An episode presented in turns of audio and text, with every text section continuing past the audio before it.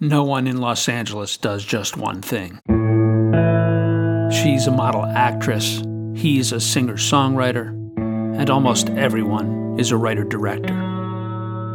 In LA lingo, they call these fancy titles multi hyphenates. And of course, they're mostly just talk. Few of these wild eyed dreamers ever make their mark in any of the things they claim to do. But not in this case.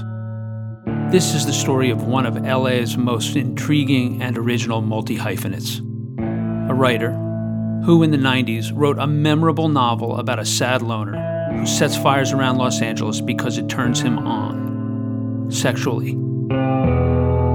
Chapter 1 is about a fire. Chapter 2 is about a different fire. Chapter 3, Chapter 4, Chapter 5 fire, fire, fire. This book was not a great work of fiction. But if you looked closer at the details of the different fires described in each chapter, as investigators and prosecutors eventually did, you'd discover that this might not be a work of fiction at all. This book starts to look a lot like the real confessions of one of the most elusive and prolific arsonists in American history. A brush fire burned 67 homes. 29 other fires left an $18 million trail of ashes. Southern California was being beat to death with fires. Governor George Deukmejian offered a $50,000 reward for the arrest of the arsonist. This firebug left investigators so stumped that they started to wonder. I told him, it's one of us. And everybody kind of just looks at me.